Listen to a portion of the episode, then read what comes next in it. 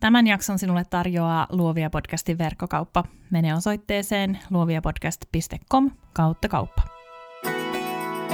Moi, mä oon Nani ja sä kuuntelet Luovia podcastin jaksoa 111.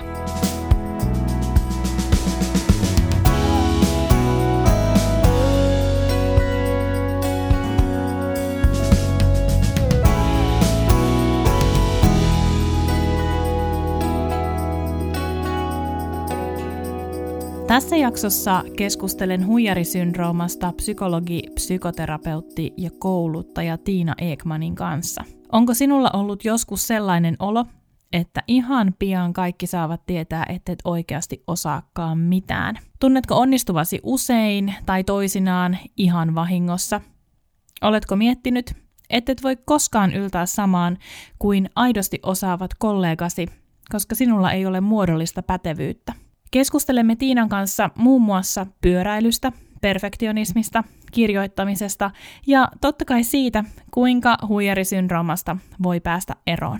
Tiina on kirjoittanut myös mainion käsikirjan Huijarisyndrooma, miksi en usko itseeni, vaikka olen oikeasti hyvä. Tätä suosittelen sinullekin, jos aihe kiinnostaa enemmän. Nyt jaksoon. Tervetuloa Luovia-podcastiin Tiina Ekman. Kiitos. Mukavaa, että olen täällä. Kiitos, kun kutsuit. Mukavaa todella, että olet täällä. Sä kerroit, että sä olit pyöräillyt Espoon halki. Oletko sä kova pyöräilemään? No, Espoon halki oli kyllä vähän nyt isosti sanottu. Mä sitten jatkoin siihen, että hyvin lyhyen matkaa. Matka, jonka pyöräilin, ei suinkaan ollut Espoon halki kuulosta aika suurelliselta. Että mä oon nyt ruvennut siis 3 viikkoa sitten pyöräilemään työmatkoja. En ihan joka päivä sitä pysty tekemään, mutta aina kun pystyn, niin pyöräilen. Ja lyhin työmatkapyöräily on 10 minuuttia, pisin työmatkapyöräily on ehkä semmoisen vajaa puoli tuntia. Mä käyn 2 eri konttorissa niin sanotusti tekemässä töitä, ja mä tykkään pyöräilystä. Mä huomaan, että mä tykkään siitä. Mä en ole moneen vuoteen pyöräillyt, mutta nyt kun mä aloitin uudestaan, niin mä huomaan, että mä tykkään siitä. Se on kivaa. Kuunteleksä samalla musiikkia tai äänikirjaa vai meneekö ihan vaan sille luonnon äänillä? Kyllä ihan äänikirjaa. Luonnon äänet on vähässä tässä, missä minä ajan. Enempi noita autoja saa kuunnella kuin linnunlaulua, niin musta ehkä se äänikirja siinä. Sitä paitsi mä tykkään niin kuin jotenkin sellaista, että mä saan, niin kuin, mun ei tarvi ehkä siinä kohtaa keskittyä siihen mun puuskuttamiseen, vaan mä saan keskittyä tarinaan. Se on ylämäessä, kun menee mummot ohi, niin siinä kohtaa ajattelee, että ei voi olla totta, mikä surkea kunto mulla on, niin on ihan kiva kuunnella jotain tarinaa sieltä luurista. Sä oot siis psykologi ja psykoterapeutti. Millaista työtä sä teet? No mä teen aika monipuolista työtä, että mä oon näiden edellisten lisäksi mä oon myös työterveyspsykologi, joka vaatii siis erillisen koulutuksen myöskin. Mä teen puolet ajasta työterveyspsykologin töitä, jossa on monenlaista yksilötyöstä, työkykyarvioinneista, erilaisesta lyhytterapiasta, sitten tämmöisen organisaatiotason hyvinvointityöhön tehtävää työtä. Niin se on niin kuin toinen puoli mun työtä, niin sitten toisen puolen mä teen privaattivastaanotolla psykoterapiaa pääasiassa ja sitten satunnaisesti käyn pitämässä jotain luentoja tai tee jotain tällaista muuta pienimuotoista, vähän jonkinlaista testejä, lasten testauksia esimerkiksi jonkun verran teen. Jämänä vähän niin kuin tämmöisestä mun koulupsykologiajasta, niin kun olen sielläkin pari vuotta ollut.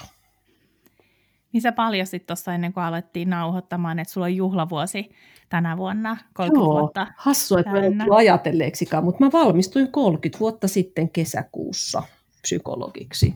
Mä olin 26 ja nyt mä oon 56, että joo, hassua kyllä, näin on. No sulla on aikamoinen perspektiivi jo sit tietysti työelämään, mutta myös niin kuin tähän kaikkeen, mistä varmasti myös tänäänkin puhutaan, mutta mua kiinnostaa aina se, että miten ihmiset on päätyneet omille aloilleen ja omaan työhönsä, millainen sun tarina on? No mä oon päätynyt kyllä tähän psykologin työhön, niin voisi melkein sanoa, että vähän niin kuin vahingossa. Ei ihan vahingossa, mutta polku ei ollut ihan suunniteltu, että alun perin minulla oli muita suunnitelmia ja kävin pääsykokeissa ja halusin muille aloille. Kun en päässyt ja pidin välivuotta ja menin omaan vanhaan kansakouluuni kouluavustajaksi. Ja siellä sitten päädyin tällaisten lasten, joilla oli tämmöisiä sosioemotionaalisia haasteita, niin sellaisten lasten erityisluokkaan opettajan apulaiseksi. Ja siellä mä aloin miettiä, että voisiko tästä jotenkin tulla oma työ ja olisiko lasten psykologian parissa jotenkin tehdä töitä. Mä en ollut ikinä ollut kiinnostunut psykologiasta, en lukiossa koskaan lukenut psykologiaa, ei se vaan kiinnostanut mua. Mutta sitten mä aloin miettiä sitä ja sitten mä hainkin kyllä ja pääsinkin Jyväskylään opiskelemaan, mutta siinäkin oli vielä sitten semmoinen hassu juttu, että mä luulin hakeneeni tätä kasvatuspsykologiaa, eli lasten tällaista kehityspsykologiaa kuvittelin hakeneeni, ja mulle kävi ilmi siellä, kun mä olin siellä soveltuvuuskokeissa haastattelussa, niin mulle kävi ilmi, että en mä olekaan sinne hakeutumassa, vaan hakeutumassa yleisen psykologian puolelle. Sitten mä olin vähän hämmentynyt siinä ja musta oli hämmästyttävä, niin silti otti, mutta siinä oli tämmöisiä isoja huijarikokemuksia, että miten mä niin kuin pystyin vakuuttamaan, että mut kannattaa ottaa, vaikka mä olin ihan väärään paikkaan ikään kuin menossa.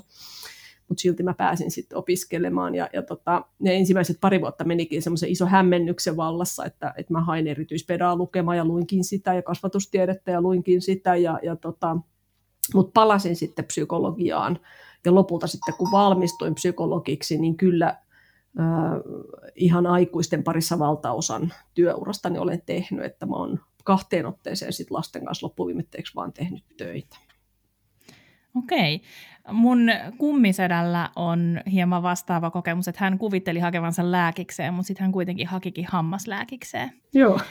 Ja hänellä on ollut oma praktiikka varmaan just niin kuin 30 vuotta ja hammaslääkärinä hän toimii. Ne voi olla myös onnellisia vahinkoja sitten. Joo, kyllä mun täytyy sanoa, että pääosin mä tykkään mun työstäni. Varsinkin mä tykkään terapiatyön tekemisestä, se on hyvin, hyvin palkitsevaa, hyvin opettavaa. Se on niin suuresti vastavuoroinen kohtaaminen ihmisen kanssa ja hänen kokonaisvaltaisen elämäntilanteensa tutkimisen kanssa, että se on todella, todella niin kuin mielekästä ja palkitsevaa työtä, että siitä mä erityisesti tykkään. Vaikka kyllä mä aika ajoin tietysti olen tässä 30 vuoden aikana miettinyt, että miksi ihmeessä, että miksi mä oon kirjanpitäjä ja miksi mä vaan numeroita tutkin, että miksi mä näitä ihmisiä. Onko sulla joku semmoinen tietty kiinnostuksen kohde? Sä kerroit, että sä oot opiskellut myös työterveyttä, että onko sulla joku semmoinen, mikä sun ihan erityisesti kiinnostaa sun työssä? No tällä hetkellä jo. Mähän olen opiskellut kaikenlaista, niin kuin erilaisia terapiasuuntauksia. Varsinainen terapiasuuntaus mulla on ratkaisukeskeinen, mutta sitten mä oon siihen päälle ikään kuin opiskellut vähän lisää muita kognitiivista terapiaa ja hyväksymisomistautumisterapiaa tämmöistä. Mä oon opiskellut organisaatiopsykologiaa ja tätä työterveyshuoltoa. Ja tällä hetkellä mä oon erityisesti kiinnostunut niin kuin ahdistuksesta ja siihen tämä huijariajattelukin tietysti aika selkeästi liittyy, että ahdistuksen hoitaminen, ahdistuksen ymmärtäminen ja jotenkin myös tietyllä tavalla ikään kuin normalisointi osaksi ihmisen elämän kokemusta on sellainen tärkeä asia mulle tällä hetkellä. Mielenkiintoista. No sun työpäivät varmaan vaihtelee sit jonkun verran. Sä teet kahdessa pisteessä töitä, mutta sitten sulla on kaikkea muutakin. Millainen on sun ihan normaali työpäivä, jos sä ajattelet, että no tänään on ihan normaali päivä? No ihan normaali päivä, no niitä on kovin erilaisia. Miten mikä olisi normaali? Terapiatyössä hyvin normaali päivä on se, että mä aloitan aamut aikaisin. Mä oon ihan tämmöinen nykyään hyvin tämmöinen aamuvirkkuihminen ja herään aikaisin ihan ilman kelloakin ja aloitan työt tuossa 7 jälkeen yleensä jo rupean tekemään töitä. Tavallinen terapiatyöpäivä on se, että mulla on aamupäivällä asiakkaat, sitten mulla on pidempi tauko siinä keskellä päivää, mä lounastan, teen jotain omia juttujani. Käyn ulkoilemassa ja sitten mulla on iltapäivällä vielä jatkan asiakkaiden kanssa. Työterveyshuollon päivät on sitten erilaisia, että nekin alkaa kyllä yleensä aika aikaisin, mutta siellä on sitten sitä rytmittää eri päiviä, vähän erilaisia kokouksia, yksilöasiakkaita ja sitten erilaisia esimerkiksi luentoja. Että tänään nyt esimerkiksi tästä, kun tämä lopetetaan, niin mä menen pitämään tämmöistä webinaaria, tämmöistä webissä olevaa, verkossa olevaa luentotilaisuutta yhdelle asiakasryhmälle. Normaalia on ehkä semmoinen vaihtelu. Ja mä pyrinkin vähän siihen, että olisi niin kuin vähän vaihtelevia työpäiviä. että olisi vähän erilaisia asioita, mitä siellä on. Vaihtelevuus on kyllä omassa työssä ihan ehdoton suola, ja uskon, että aika monet kuuntelijat voi siihen samaistua, että on ihan mukavaa, kun se päiväjärjestys ei tavallaan tylsistytä. Joo, ja silti mä oon ihan tolkuton rutiini-ihminen, että jos mä en saa omalla tavallani rutiininomaisesti tiettyjä asioita hoitaa, niin sitten mä oon ihan pallohukassa ja multa menee rytmi katoaa, ja että mä oon kyllä todella... Mä oon ihan tämmöinen, yritän elää niin kuin opetan ihminen, että kun unit häiriintyy herkästi ja ahdistus iskee herkästi, niin on syytä rakentaa elämä sellaiseksi, että siinä on paljon sellaisia hyvinvointia tukevia asioita, ja yksi niistä on semmoiset tietynlaiset selkeät rutiinit, mistä mä pidän kiinni. Mulla on aina lounastauko samaan aikaan, ja mulla on aina asiakasrytmit samalla tavalla, ja et sillä lailla mä kyllä rakennan myös sellaista ennakoitavuutta sinne mun päiviin ja aika paljon. Siinä onkin ensimmäinen hyvä vinkki pyrkiä rutiineihin, koska ne varmaan myös suojelee sitä semmoista vaihtelevuutta ja sitä kestää paremmin. Joo, kyllä sitä se tekee, mutta tietysti siinä on se toinen puoli, että niin kuin kaikessa on kaksi puolta, niin tässäkin on sitten se kaavamaisuuden ikään kuin riski, että sitten sä ikään kuin jäykistyt sinne rutiineihisi, etkä uskalla tulla niistä ulos, joka taas altistaa sitten puolestaan ahdistukselle, että sellainen kultaisen keskitien löytäminen, joka itselle sopii, että uskaltaa tutkia, mikä on mulle sopivaa ja rakentaa sen mukaisesti rohkeasti sitä omaa päivää, niin se on tärkeää. Ei ole pakko tehdä niin kuin naapuri tekee siinä, vaikka avokonttorissa tai muualla, vaan tehdä just silloin, kun tuntuu, että tämä on mulle, tämä on mun hyvinvoinnille tärkeä tapa toimia. No, tänään me puhutaan huijarisyndroomasta. Sä oot kirjoittanut siitä myös kirjan, jonka nimi on Huijarisyndrooma. Miksi en usko itseäni, vaikka olen oikeasti hyvä? Onko sulla jo joku semmoinen niin sanottu hissipuhe tähän huijarisyndroomaan, että mistä siinä on kyse? Hissipuhe. Oliko se nyt, että 2 minuutissa, kun pitää kyetä selittämään? No, mä itse ajattelen, että huijarisyndroomassa on kyse tällaisesta ahdistukseen liittyvästä ilmiöstä, ajattelutavasta. Meillä kaikilla ihmisillä on henkiseen pahoinvointiin ja henkiseen kärsimykseen liittyen semmoisia ajatuksia, jotka jotenkin piinaa meitä ja osa meistä jää niihin vähän enemmän kiinni ja osa taas pystyy nopeammin niitä ehkä sitten sulattelemaan ja karkottamaan poispäin tai toimimaan niiden kanssa jollain muulla tavalla. Ja nämä huijariajatukset on tällainen ahdistuksen ikään kuin kehään liittyvä tällainen tapa ajatella, että se ei ole missään tapauksessa mikään sairaus. Tämä huijarisyndrooma-termi on ihan harhaanjohtava. Siinä ei ole kyse siitä, että ihminen tietoisesti haluaisi huijata muita ihmisiä, vaan siinä on yksinkertaisesti kyse siitä, että kun itse tekee omaa vaikkapa työtään tai opintojansa ja kokee, että mä en pärjää, mä en pysty, mä en osaa, niin ulkopuolella kaikki muut ihmiset ihastelee, että kylläpä sä oot pätevä ja aiku sä oot taitava ja hei sä teit ton tosi hyvin. Ja sitten miettii oman mielensä sisällä, että eikö ne tajuu ihan oikeasti, että mä en osaa mitään. Että miten ihmeessä ne voi pitää mua hyvänä ja että jotenkin mä varmaan jotenkin nyt niinku bluffaan niitä, että mä oon jotenkin niin taitava puhumaan, vaikka mä en oikeasti ole mitään. Että mä oon kuvannut sitä tämmöisellä sananlaskulla kuin, että tyhjät tynnyrit kumisevat eniten. Niin se on tämmöinen huijariajattelija, semmoinen peruskokemus, että mä puhun hyvin, mä oon jotenkin, mulla on hyvä ulosanti, tai mä jotenkin saan itseni näyttävään taitavalta, mutta oikeasti mä olen ihan tyhjä, enkä osaa mitään. Tämä kuulostaa jo nyt niin tutulta. Kuulostaa. Voin sanoa, että niin minullekin. No siis, tämä aihe on valikoitunut sulle miksi? Sen takia sä olet kiinnostunut siitä ahdistuksesta vai miksi tämä on valikoitunut, tämä huijarisyndrooma? No, kirjan aihe on itse asiassa ihan toisen ihmisen valitsema kuin minun. Eli kustannustoimittaja otti minun yhteyttä silloin noin ehkä 1,5 vuotta ennen sen kirjan, vai vuottainen kirjan valmistumista. Hän oli nähnyt tämmöisen mun oman blogitekstin, minkä mä olin kirjoittanut huijarisyndroomasta.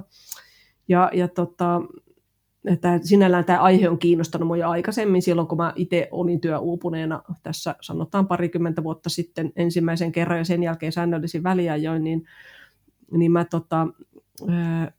aika paljon niin kuin sitten selvittelin, että mikä mun päässä ikään kuin klikkaa siinä kohdassa, että mä ajan itseäni sinne uupumukseen. Ja mä löysin ulkolaisia tutkimuksia, artikkeleita, kirjoja tästä huijarisyndroomasta ja sitten tämä mun blogiteksti ja joku haastattelu jossakin naistenlehdessä sitten oli tämän kustannustoimittajan sitten havahduttanut, että minulta tätä kirjaa voisi kysyä. Ja hän sitten ehdotti, että voisinko mä kirjoittaa tällaisen kirjan. Ja minä sitten hulluna otin riskin ja ryhdyin tuumasta toimeen. Voit uskoa, että kärsin aikamoisista huijariajatuksista siinä matkan varrella. Että vieläkin, joka kerta kun joku pyytää mua haastatteluun tästä aiheesta tai pitämään luennon huijarisyndroomasta tai huijariajattelusta, niin mä ajattelin, että no mitä ne mua pyytää, että enää minä tästä mitään tiedä. että sinällään niin tietysti tämä huijariajatuksiinsa kanssa saa tehdä töitä aina silloin tällöin.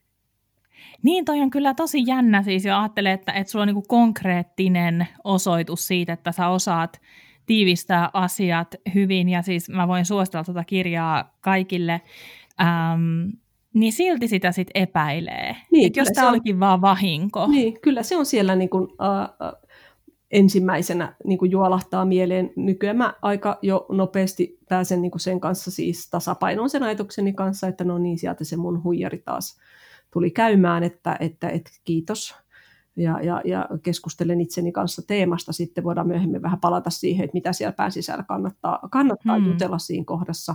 Mutta joo, kyllä se sieltä nousee. Ja se on semmoinen niin kuin tähän huijari-ilmiöön liittyvä asia, että se niin kuin, vaikka sen kanssa jo hyvin tulisi juttuun, niin se on siellä selkäytimessä, siellä jossakin piilossa. Ja sitten kun tulee joku muutos, kriittinen hetki, uusi asia, niin sieltä se sitten hypähtää näkyviin, niin kuin kaikessa muussakin tämmöisessä ahdistukseen liittyvässä hankalassa ajattelussa. Mä tiedän, että kuuntelijoissa on paljon kirjoittajia ja kirjailijoita. Ihan, jos sä pystyt vähän avaamaan sun kirjoitusprosessia, tietysti sä kirjoitit tietokirjan ja aiheesta, joka sua itseäsi kiehtoo, jota sä oot tutkinut ja työskennellyt sen aiheen parissa, mutta millainen se oli se kirjoitusprosessi sulle? Oliko se nautinnollinen vai sisältyykö siihen niin kuin paljon turhautumisen tunnetta? Tai jos sä voit sitä vähän avata. No mä lähdin suunnittelemaan sitä kirjaa sillä tavalla, että mä halusin ensin haastatella ihmisiä, jotka niin kuin halusi tulla haastatteluiksi tätä kirjaa varten. Eli näitä tarinoita, oikeita ihmisiä, jotka, että mitä he kokee, mitä he ajattelee. Ja sitten kun mä olin saanut ne haastattelut tehtyä, niin sitten mä sen ikään kuin ympäriltä lähdin hahmottelemaan, että mitä sieltä nousee, minkälaiset asiat voisi olla lukijalle tärkeitä. Ja sitten lähdin siitä ikään kuin käymään läpi ihan semmoista niin kuin laajaa teoriataustaa ja tutkimustaustaa. Ja sitten kokosin kustannustoimittajan kanssa yhdessä koottiin se sisällysluettelo, että mitä asioita tänne siis tuodaan, mitä kaikkea tässä kannattaa käsitellä. Ja kustannustoimittajan toive oli myös se, että siellä olisi tällaista ikään kuin itseapuosiota myöskin, mikä siellä nyt sitten onkin, tämmöinen itsehoitotehtäviä tai omaa miettimistä, sitä ohjaavaa tehtävää siellä sitten mukana. Että mä itse olisin kirjoittanut ehkä ihan suoraan pelkästään tietokirjan, mutta hän sitten halusi sitä vähän ikään kuin laveamman ja moniulotteisemman siitä kirjan sisällöstä. Hirveän mielenkiintoinen vaihe oli se, kun mä sain lukea kaikkea. Mä perehdyin paljon laajemmin, kun mä ikinä olin aikaisemmin edes miettinyt koko ilmiötä, niin mä luin ihan hirveästi kaikkia tutkimuksia, mitä sain käsiin, ja aikaisemmin kirjoitettuja kirjoja, jotka on pääasiassa Yhdysvalloista. Ja haastehan alkoi tietenkin siinä kohdassa, kun olisin ruvennut kirjoittamaan. Eli se oli tosi mielenkiintoista. Mä nautin siitä ja aina välillä se sujui ihan loistavasti. Musta tuntui siltä, että sitä tekstiä vaan niin kuin tulee ja sitä tietysti piti editoida ja kirjoittaa moneen kertaan, mutta silti se kirjoittaminen oli niin kuin aika ajoin tosi kivaa. Ja sitten välillä se oli ihan hirveetä. Ja mä ajattelin, että miksi mä ikinä rupesin tähän, että tästä ei tule koskaan valmista ja että tätä kappaletta mä en koskaan pysty kirjoittamaan valmiiksi. Että mun pitää varmaan pyyhkiä kokonaan pois se täältä, että ei tästä mitään tule. Et se oli kyllä sekä, että se oli niinku suurta iloa ja nautintoa, että sitten aikamoista tuskaa. Tuskaa siellä matkan varrella ihan molempia, se koko prosessi. Sulla oli ilmeisesti siinä aika hyvä kustannustoimittaja, kun hän ohjasi ihan sitä kirjan sisältöäkin. Joo, hän kävi muka siinä alussa keskusteluja ja sitten siinä kohtaa, kun mä lähetin valmiin käsikirjoituksen, niin sitten hän työsti mun kanssa sitä lisää. Sitten mä semmoisen 3-4 kuukautta kirjoitin vähän niin kuin omin nokkineni ennen kuin lähetin hänelle sen ekan version. Ja kiitos hänelle. Nyt pahoittelen, jos kuuntelet tätä, en muista nimeäsi, mutta hän todella auttoi siinä niin kuin jäsentämään ja rakentamaan, että millainen siitä kannattaa tulla. Muuten siitä olisi varmaan tullut ehkä enempi niin kuin jotenkin minun persoonani näköinen, vähän sellainen kuivakka, ahdistuneen oloinen tosikkokirja. Oi kauheeta. Siis tämä vaikuttaa siis semmoiselta hyvältä käsikirjalta. Jotenkin tässä siis, tietysti maailma on täynnä self-help-oppaita, mutta se, mistä mä itse pidän tässä kirjassa, on siis on jotenkin siis se, että on todella tämän huomaa, että tässä on siis, no tietysti aina jos kirjassa on viitteet, niin se jo kertoo jotain, että on oikeasti tutkittua tietoa ja sitä on osattu käsitellä, mutta tämä ei ole siis kuivakka. Että se on ehkä niinku tosi kiva tässä. Joo, mä huomasin, mä löysin sellaisen oman kirjoittamisen tyyli, joka on vähän sellainen ehkä semmoinen hitusen sarkastisen humoristinen. Ja mä sitä välillä uskalsin sinne enemmänkin jopa laittaa ja välillä sitten taas vähemmän. Ja se oli itse asiassa aika kiva niin kuin huomata. Ja sen jälkeen, kun se kirja tuli valmiiksi, niin mä pitkään mietin, että mä kirjoitan toisen kirjan, mulla oli teema valmiiksi mielessäni ja kustannustoimittajasta multa sitten kyselikin myöhemmin, että koska siitä rupeaa tulemaan jotain valmista, mutta eihän siitä koskaan sen valmiimpaa on aika vielä tullut, että siinä mielessä niin semmoinen, että oman äänen löytäminen siinä kirjoittaessa oli kyllä tosi mielenkiintoinen kokemus. Et mähän olen kirjoittanut kyllä pienen ikäni, ihan pikkutytöstä lähtien pöytälaatikkoon kaiken näköistä. En ole ikinä julkaissut mitään. Jonkun verran niitä blogitekstejä ihan muutaman olen kirjoittanut. Mutta että se niinku rupesi tässä kirjaa kirjoittaisi löytymään se oma ääni, niin se tuntui hirveän hyvältä kyllä, vaikka siellä tietysti sitten tietenkin palaa takaisin siihen teoriatietoon ja siihen ikään kuin faktoihin, joiden ympärillä sitten voi pyörittää niitä asioita. Mä naurahdin tässä kirjaa lukiessa, niin kun sä olit käyttänyt sanaa ihmistaimi. Ja musta oli aivan ihana jotenkin semmoinen vähän niin kuin maadottava tai jotenkin sellainen, että hei, että joo, tämä on niin kuin tosi, tämä on tieteellistä tekstiä näin, mutta sitten siellä lukee ihmistaimi. Aivan. Tämä on ehkä mun tapaani kirjoittaa ja mä olen kyllä hirveän maanläheinen ja konkreettinen ihminen ja voin tunnustaa, kehtaanko sitä näin tunnustaa, mutta kaikki tämmöiset nerokkaat psykologiset teoriat, joita opiskeluaikana opiskelin ja yritin päntätä päähäni, niin jos joku kysyy multa, mitä Freud ajattelee jostakin asiasta, niin en tiedä, en muista, en osaa.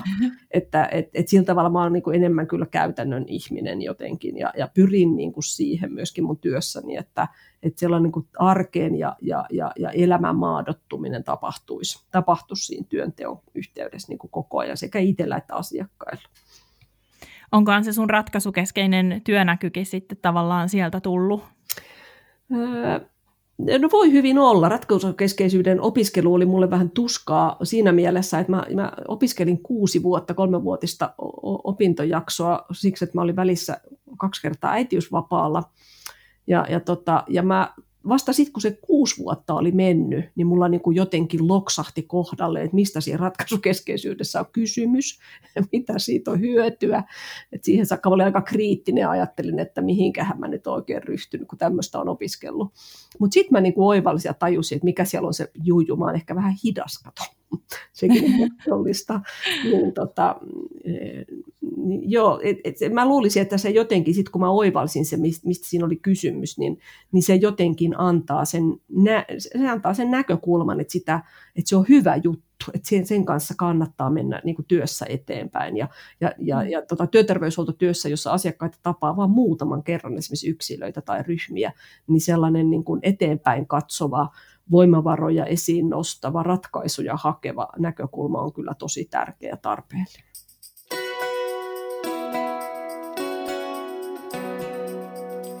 Nyt jos sukelletaan vähän syvemmälle tuohon itse huijarisyndroomaan, niin ehkä joku kuulijoista on jo saattanut ajatellakin, että eikä mulla ole just toi.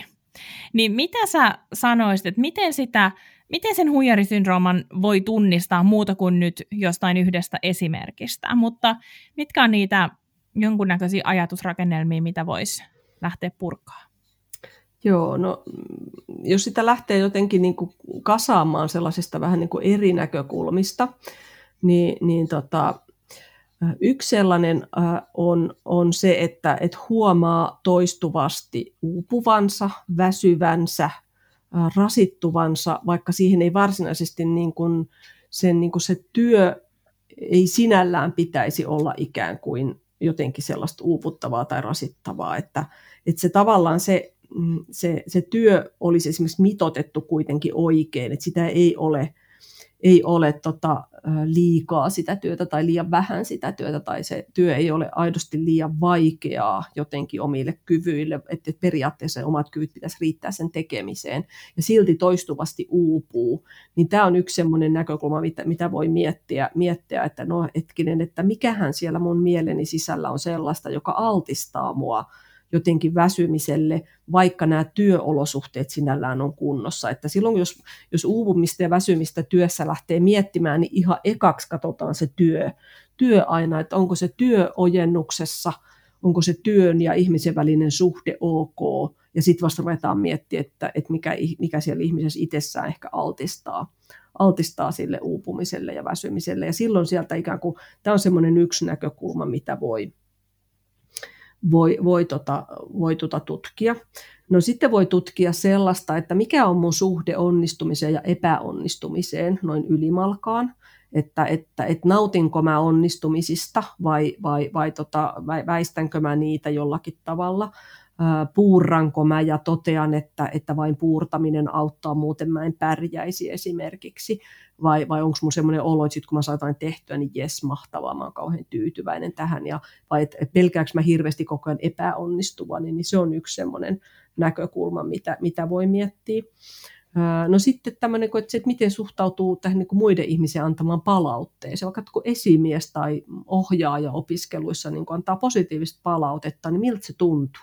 Voiko se niin kuin ottaa sillä, että kiva, vau, mä oon oppinut ton jutun, tai olipa ihana kuulla, että se arvostaa mua, vai onko se enemmänkin semmoista, että ei, miten se nyt ollaan, että ei, että kauheata, kun se ajattelee musta tolla tavalla, että nyt herää kyllä kauheasti paha olo ja vaatimukset kasvaa, jos mä niin kuin uskon, että tuommoinen on totta, että ne erilaiset epämukavat ajatukset siinä sen positiivisen palautteen kanssa. Ja sitten tietysti vielä semmoinen, että miten arvioi omia suorituksiaan, että voiko sitä niin kuin ajatella, että mä pärjään hyvin ja mä osaan ja opin, vai onko se semmoista tuskaa, että ei tästä tule yhtään mitään. Että ainakin tällaisia asioita voi niin kuin miettiä. Onko joku ala semmoinen, jossa sä ajattelet, että tätä enemmän jotenkin ilmenee? No mun kokemuksen mukaan suomalaisesta työelämästä ja sitten myös ihan kyllä tämän kansainvälisen tutkimuksenkin perusteella, suomalaisesta tutkimustahan ei ole tehty, niin tämä ilmenee kyllä ennen kaikkea sellaisilla korkeakoulutetuilla aloilla, joissa käsitellään hyvin abstrakteja asioita, että jossa niin sanotusti kehitetään prosesseja. Voisi ehkä sanoa, että silloin kun se työ on hyvin abstraktia ja se vaatii niin kuin kompleksista sellaista asioiden ymmärtämistä ja jotenkin hahmottamista, ja siinä ei ole ikään kuin mitään semmoista konkretiaa, mihin sä tarttuisit, niin sellaiset alat on kaikkein niin kuin ehkä altteimpia. Sellaisen alan työntekijät on ehkä altteimpia tälle ajattelulle. Toinen näkökulma, minkä yksi mun lukija lähetti mulle sähköpostia taannoin silloin, kun tämä kirja oli ilmestynyt, niin hän pohti sitä, että suomalaisessa yhteiskunnassa on tapahtunut tämmöinen iso hyppäys. On muutettu maalta kaupunkiin, ja sitten on tullut nämä sukupolven ensimmäiset ylioppilaat ja yliopisto-opiskelijat ja siitä akateemiseen maailmaan siirtyjät tai tämmöiseen akateemiseen työelämään siirtyjät. Ja siinä kohtaa on niinku semmoinen alttius. Saattaa olla myöskin, että kun siirtyy sieltä ihan erilaisesta kulttuuritaustasta, vaikkapa duunariperheestä tai maanviljelijäperheestä, ja onkin sitten opettajien tai lääkäreiden tai diplomi-insinöörien kanssa siellä yhdessä asioita keskustelemassa, niin siinä voi herätä sellainen niin kuin ajatus, että mä en mitenkään voi olla yhtä pätevä kuin nämä muut. Tuossa kirjassa sä nostat esiin useampia semmoisia piirteitä. Yksi on ahdistus ja näin, mutta yksi on perfektionismi. Ja et se on sellainen, mikä toistuu ilmeisen usein ihmisille, jotka kärsii huijarisyndroomasta, vai pitäisikö sanoa huijari-ilmiöstä. Mutta miten sä avaisit sitä perfektionismia jotenkin meille perfektionisteille?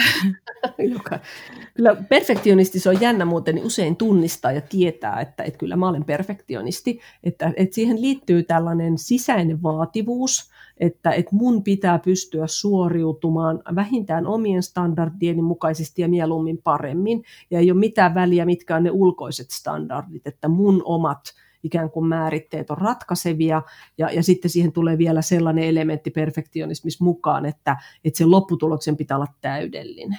Että oli se ihan mitä hyvänsä, oli se kakku, oli se valokuva, oli se kirja, oli se prosessi, oli se luento, ihan mitä vaan, mitä sä menet tekemään, niin sen pitää olla täydellinen. Että sieltä ei saa löytyä yhtään virhettä. Ja sitä ikään kuin hiotaan, sitä täydellisyyttä, sitä virheettömyyttä ihan niin kuin loputtomiin. Ja siinä on niin kuin tällainen aika suuri sellainen niin kuin fantasia siitä, että mitä se virheellisyys merkitsee. Että virhe on merkki jostakin vakavasta, vaarallisesta. Sitä ei saa esiintyä jotenkin siinä mun tuottamassani lopputuloksessa. Ja nämä ihmiset on älykkäitä ihmisiä, jotka ymmärtää hyvin rationaalisesti, että eihän tässä mun ajattelussa ole mitään järkeä, eikä mun toimintatapa ole ehkä se nyt se, miten mun kannattaa toimia, ja silti sit on kauhean vaikea irrottautua. Siellä alitajunnassa on asioita, mitkä ruokkii sitä, että mun pitää tehdä tämä ihan vimpan päälle, tai sitten mä en ole yhtään mitään, tai se on täysin epäonnistunut. Että siihen sisältyy tämmöinen kuin mustavalkoinen on-off-ajattelu, että jos ei se ole täydellinen, sitten se on ihan roska. Tämä on niin mielenkiintoinen ajatus. Mä oon itse viime vuodet työskennellyt sen eteen, että mä pääsen mun perfektionismista eroon, ja yksi sellainen isoin oivallus oli aikanaan se, että mä ymmärrän, että kun mun asiakas sanoo, että tämä on täydellinen, niin se saattaa tarkoittaa sitä, että mä itse koen, että tämähän on nyt vaan niin kuin 70% täydellinen, ja että sen pitää riittää. Joo. Että se asiakkaan 100% on ihan eri asia kuin sen palvelun tuottajan tai taiteilijan 100%, ja sillä tavallahan ihminen menee eteenpäin, ei niin, että uuvuttaa itsensä aina hakemalla sitä täydellistä, joo, mitä nyt ei edes ole olemassa tietenkään. Kyllä. Sehän siinä on se ongelma, kun sitä ei ole. Niin, kyllä, joo. Joku siinä prosessissa aina mättää. Kyllä. Jotain siinä on aina pielessä.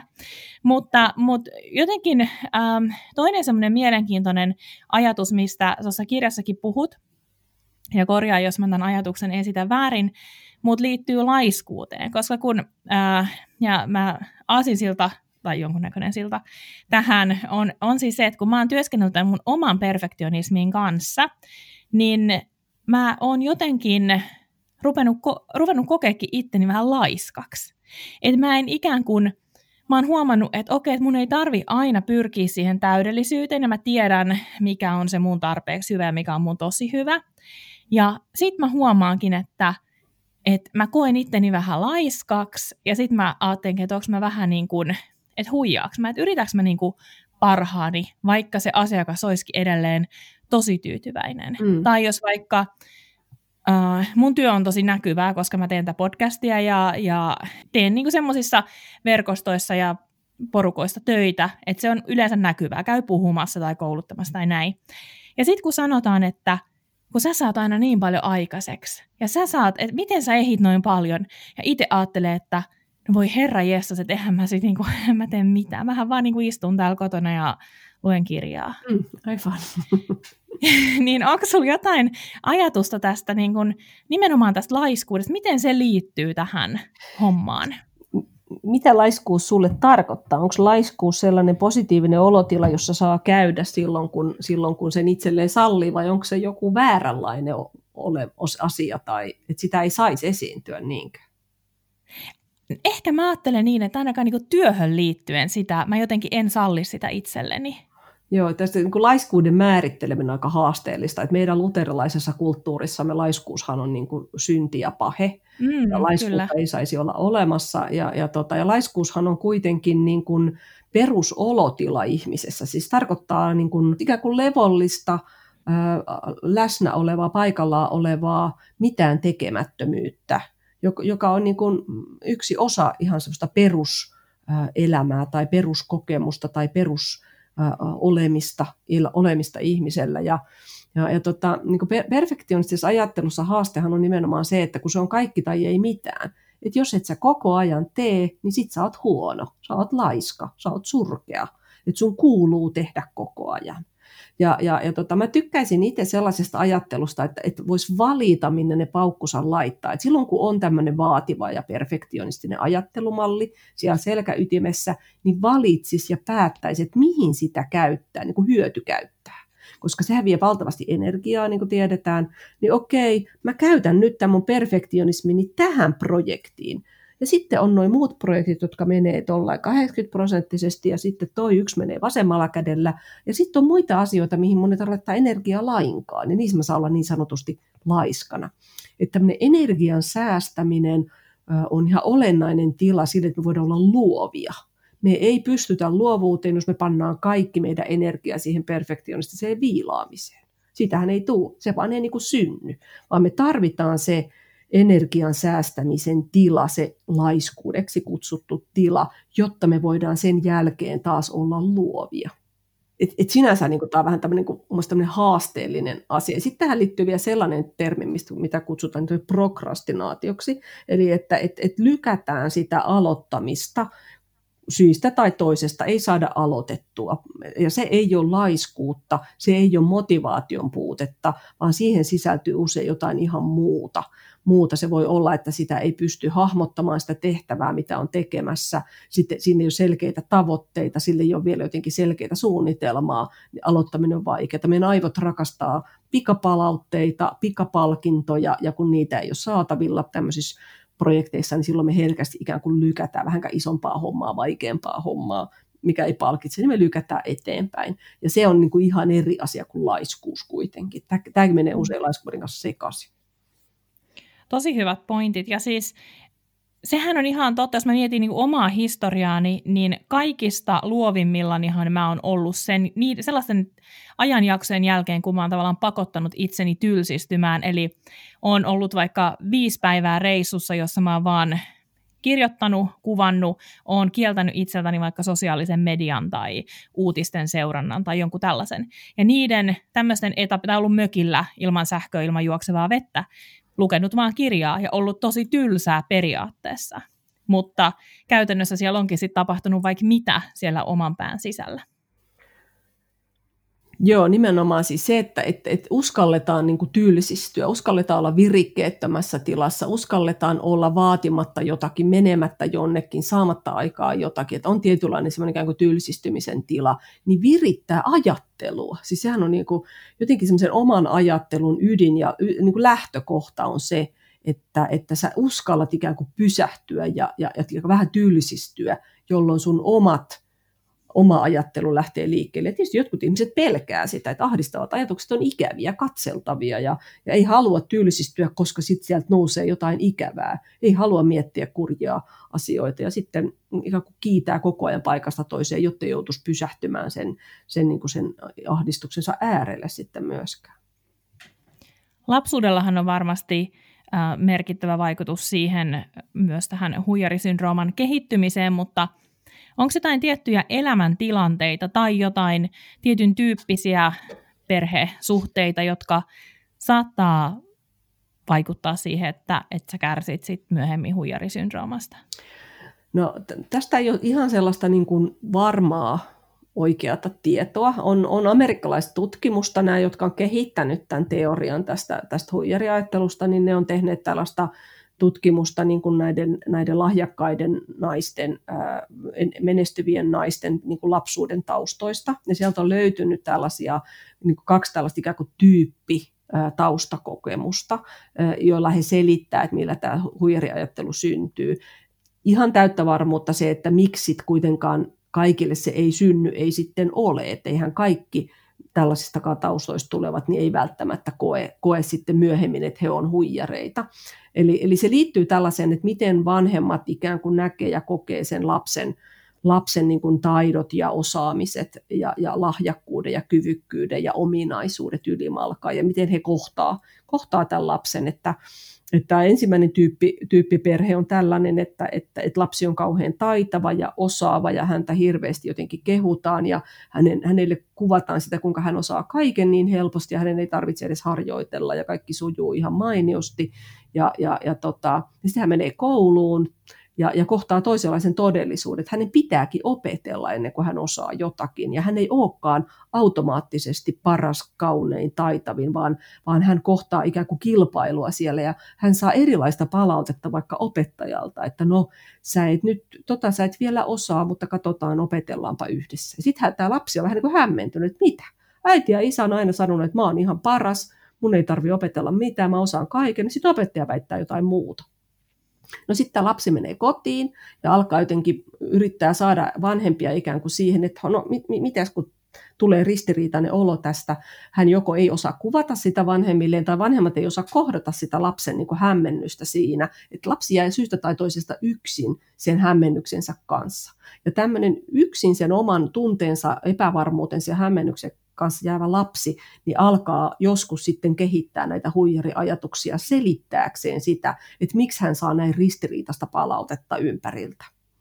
Ja sitten siitä ikään kuin tulee se, että okei, mä siis varmaan huijaan nyt jotakuta. Joko mä huijaan mun vanhempiani, että mä oon näin taitava, tai sitten jostain syystä mä huijaan mun opettajaa, että mä en olekaan taitava. Nyt tässä on niin kuin joku tämmöinen kämmi, ja lapselle tyypillistähän on se, että hän kääntää sen itseensä, että selitys on hänessä. Ja hänessä on joku vika, kun hän ei jotenkin pääse sellaisen vuorovaikutuksen ympäristön kanssa, missä hän ajattelee, että hän haluaisi olla. Toinen tyyppi perhe on sellainen, että tällä lapsella on lahjakas sisarus, johon häntä verrataan ja hänelle sanotaan, että ei sun tarvikaan olla noin viisas ja älykäs kuin veljesi vaikka, että kunhan olet nätti ja suloinen, niin kyllä sä pärjäät. Ja sitten tämä lapsi menee kouluun ja opettaja sanoo, kun sä olet niin viisas ja älykäs ja lahjakas, että onpa mahtavaa. Ja sitten se lapsi ihmettelee, että miten niin se taas tuli ristiriitainen viesti. Ja sitten hän esimerkiksi oppii ajattelemaan, että no oikeasti hän ei ole lahjakas, mutta hän on vaan niin söpö, niin sen takia hänet ikään kuin hyväksytään ja hänelle sanotaan, että hän on lahjakas. Että tällaisia ikään kuin vääristyneitä tulkintoja siitä, mitä se oma osaaminen ja kyvykkyys tarkoittaa, niin ne on siellä alla. Ja ennen kaikkea siellä on alla jotenkin sellainen vanhempien kyvyttömyys kohdata, nähdä, huomata se lapsen hämmennys, jossa hän on sen oman kokemuksensa keskellä. Ja siitä sitten lähtee syntymään ne lapsen omat tulkinnat. Ja sitten jos ne on siellä hyvin varhaislapsuudessa syntyneitä, niin ne on kyllä usein aika sitkeitä, jos niiden kanssa pitkään on yksin ollut. Että ne on sitten siellä selkäytimässä kyllä tiukasti ne selitykset, että en mä oikeasti osaa mitään. Meillä taidealan yrittäjillä on toisinaan semmoinen tilanne, että harrastuksesta on tullut työ. Tai sitten totta kai on siis paljon taiteen maistereita tai ammatillisen koulutuksen käyneitä, mutta niissä tilanteissa, missä siitä harrastuksesta on tullut työ, niin mä jotenkin itse koen, tai itse olen kokenut sen oman tekemisen jotenkin valheelliseksi. Tai vaikkapa muistan, että kun mä kirjoitin ekan yli 1 000 euron lasku, niin mä ajattelin, että mun on ihan pakko antaa tässä nyt sitten niinku alennusta, koska siis enhän mä voi ilman koulutusta laskuttaa tällaisia summia, vaikka mä tietysti ajattelin sitä rahasummaa vaan niin kuin, että tämä on minulle hirveästi rahaa, vaikka asiakashan oli valinnut sen palvelun. Kyllä. Mitä ajatuksia tai lohdun sanoja sulla olisi niin kuin meille, jotka ehkä kamppaillaan sen kanssa, että ollaanko me nyt niin kuin oikeasti hyviä vai ollaanko me nyt tässäkin vaan vähän silleen feikkäin? Tämä on yksi varmaan semmoinen, voi sanoa, että ehkä semmoinen niin kuin tilanne-esimerkki siitä, että mikä saattaa niin kuin laukaista sitä huijara-ajattelua aina pinnalle uudestaan, on nimenomaan se, että ei ole koulutusta siihen, mitä tekee. Et Suomihan on niin kuin, suomalainen työkulttuuri ja koulutuskulttuuri on hyvin tämmöistä niin kuin pätevyys ja loppututkintokeskeistä. Et me ajatellaan, että ihmiset on päteviä, kun niillä on näyttää joku paperi siitä, mitä ne on opiskellut ja mitä ne on tehnyt. Ja sitten kaikki muu on ikään kuin jotenkin ohuempaa. Ja me ollaan aika usein hirveän ennakkoluuloisia tämmöisiä, vaikka että kun mietitään, että ihmiset lähtee vaikka elämäntapavalmentajiksi, niin ne on ollut aikaisemmin vaikka kirjanpitäjiä. Sitten me mietitään, kun ne tekee elämänmuutoksen ja ryhtyy opiskelemaan jotain muuta tai haluaa ruveta jakaa jotain oppimaansa elämässään, niin me ajatellaan, että no miten se nyt voi kirjanpitäjänä ruveta elämäntapavalmentajaksi. Että tämmöisiä ennakkoluuloja meillä on. Ja me tiedetään, kun meillä itselläkin on näitä ennakkoluuloja, niin me tiedetään, että muillakin ihmisillä voi olla. Ja siinä on ne pelko, että eikö mä nyt oikeasti olekaan pätevä, osaanko mä tämän varmasti. Että tällainen ikään kuin siirtymä siihen uuteen on niin kuin hyvin semmoinen herkkä sille huijariajattelun ikään kuin käynnistymiselle. Nyt mä oon menossa johonkin, mitä mä en välttämättä osaa niin kovin hyvin, niin se niin kuin aktivoi sitä huijariajattelua. Niin kuin kaikki uudet tilanteet, uudet haasteet, uudet asiat aktivoi sitä herkästi. Siellä pään sisällä. Silti kaikki sellaiset, jotka siirtyy ammatista toiseen, niin kuin harrastuspohjaiseen toiseen ammattiin opiskelematta kauheasti, niin ei he kaikki kärsi huijariajatuksista. Että siellä on niin kuin alla on se huijariajattelu niin kuin olemassa, ja sitten se nousee myös tällaisessa hetkessä esiin.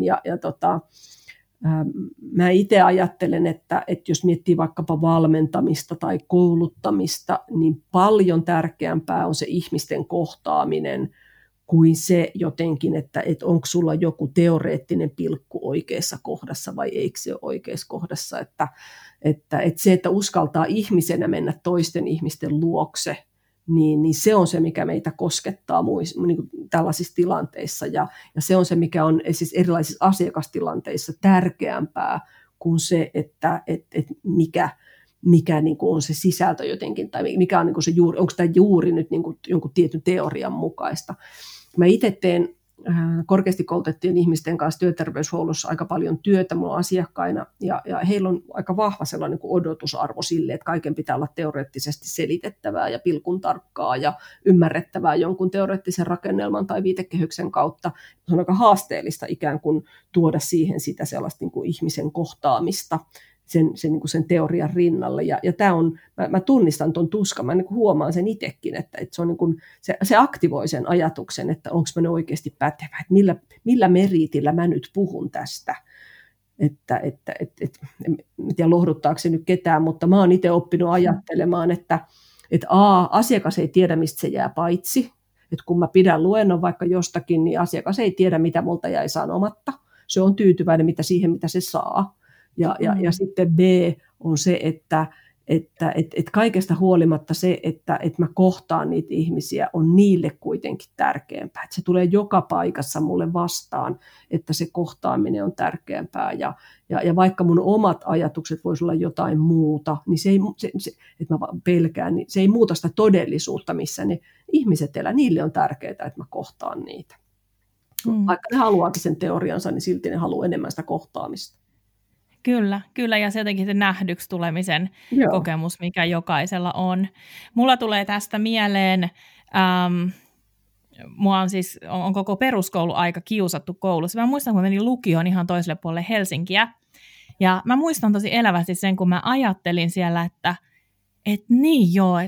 tämähän on oikeasti vähän niin kuin uusi alku, että oikeasti nämä ihmiset ei kiusaakaan mua, koska täällä ei ole sitä kiusaamisen historiaa. Joo. Ja mun ei tarvitse sanoa kellekään, että minua on kiusattu, tai että hei, haluaisitko säkin nyt kiusata mua, koska mulla on tämmöinen ikään kuin elämän historia tai tällainen taakka, mitä mä kannan. Ja jotenkin mä ajattelin, että monissa tilanteissa just toi, mitä sanoit, että he ei tiedä, mistä jää paitsi. Niin se on hirveän lohdullinen ajatus myös, että asiakastyössä. Jos asiakas valitsee minut tai hänet tai kenen tahansa, niin hänellähän on ne omat syynsä siihen. Eikä mun tarvitse selitellä, että mutta ootko nyt ihan varma, että kun mä en nyt niin kuin tätä osaa, kun eihän sitä haluakaan. Niin, nimenomaan. Kyllä, näin on. Jotenkin uskaltaa, vaikka paljon rohkeutta myöskin, uskaltaa ajatella sitä, että tämä riittää nyt, että tämä on näin.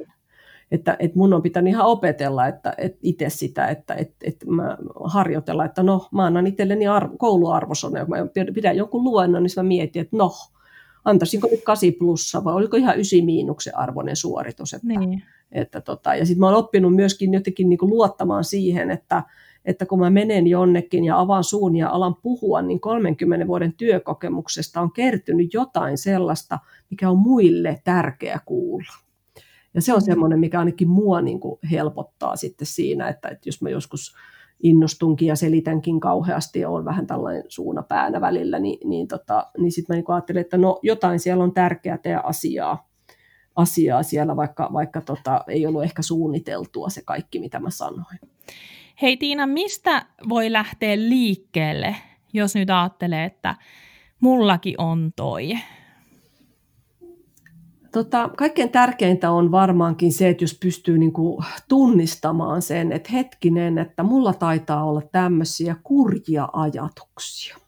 Että niinku pysähtyy niiden äärelle ja ottaa vaikka kynä ja paperi ja kirjoittamaan niitä, että no mitäs kaikkea mä oikeastaan ajattelenkaan tämmöisessä tilanteessa, kun tulee paha olo. Että mitkä ne on ne mun ajatukset, jotka mä niinku huomaan, että mä ajattelen. Ja kirjoittaminen auttaa siinä mielessä, että se ikään kuin siirtää ne aivojen ulkopuolelle, että sitten ne ei pyöri koko ajan sitä samaa kehää siellä.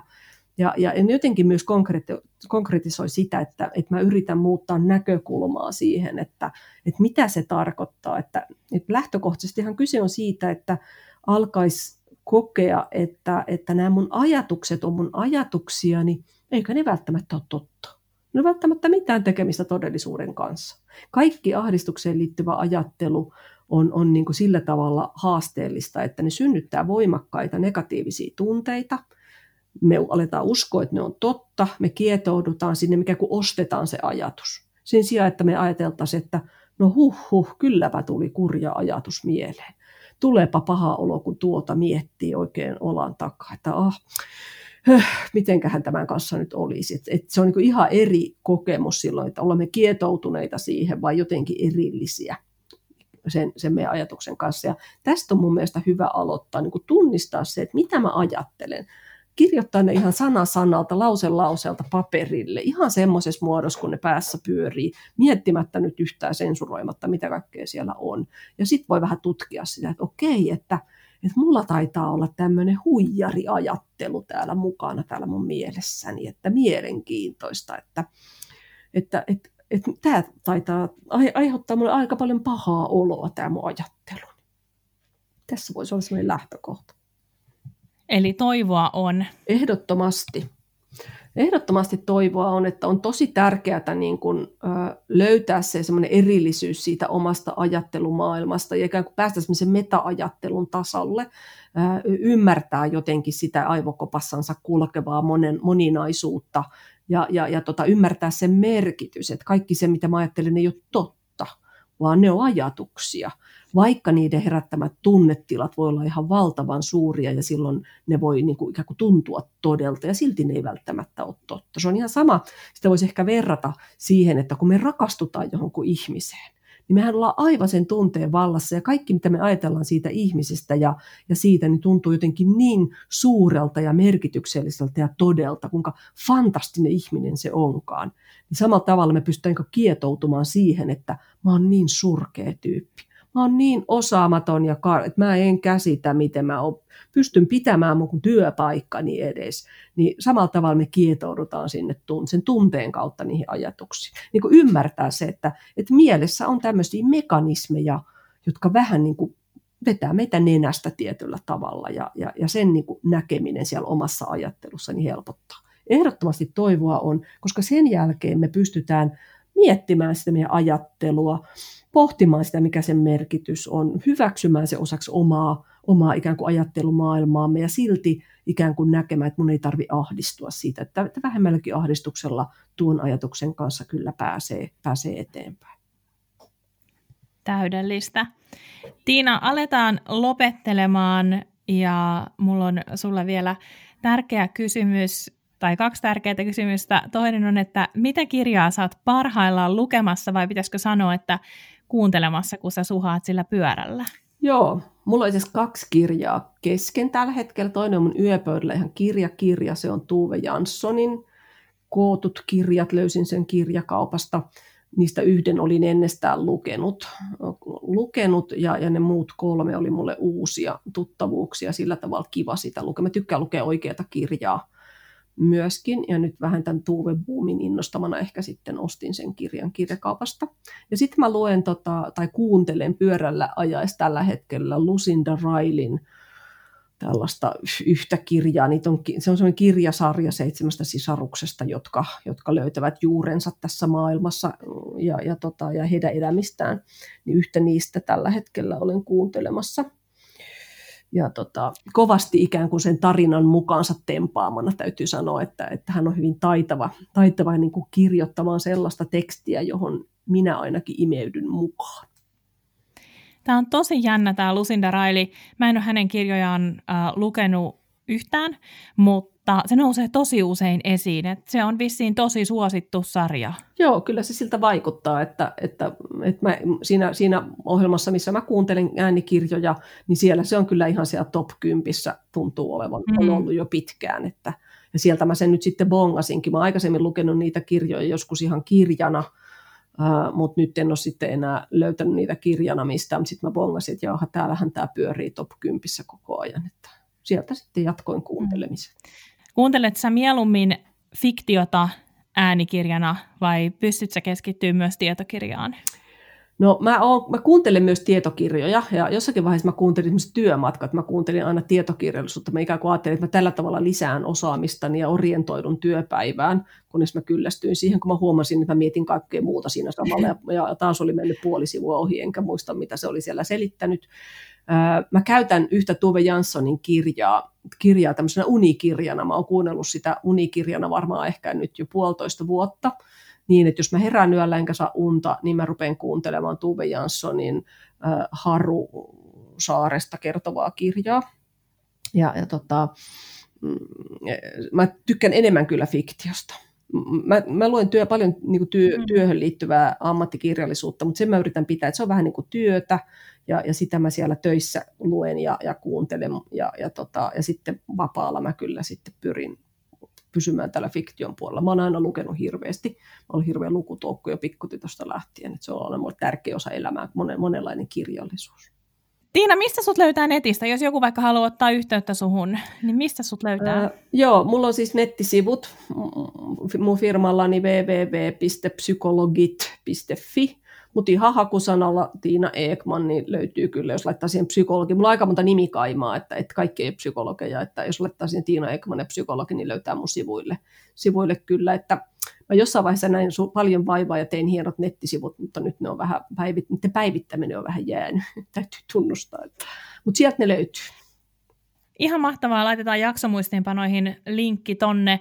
Vitsi, sä oot ollut kyllä ajoissa liikenteessä, kun sä oot saanut tommosen osoitteen psykologit.fi. Joo, moni on kateellinen sulle tästä. Kyllä, täytyy sanoa, että mulla kävi onnenkantamoinen, että mä hyvissä ajoin. Siitä on sitä 10 vuotta, kun mä varasin se itselleni. Ja mulla oli ensin toiminimellä se, ja sitten nyt tällä mun nykyisellä firmallani Psycoachilla, niin on se nyt käytössä. Tiina, iso kiitos, että sä otit aikaa ja jaoit näitä. Siis tää oli niin mahtava keskustelu. Kiitos siitä. Mä toivon sulle kaikkea hyvää tähän syksyyn ja tietysti, että pysyt terveenä. Kiitos. Oli tosi mielenkiintoista jutella ja kaikille muillekin, kaikille kuulijoillekin. Pitäkää huolta.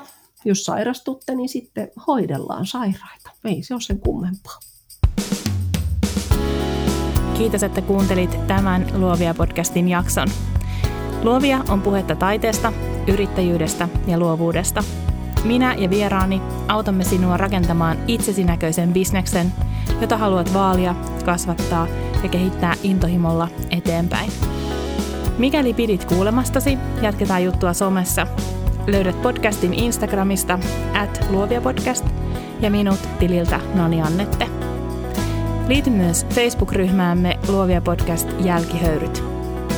Tosifaneille on tarjolla Luovia-verkosto, jonka kautta pääset verkostoitumaan, osallistumaan miitteihin ja saat satunnaisesti lisämatskua minulta. Käy siis osoitteessa luoviapodcast.com/luovia-verkosto.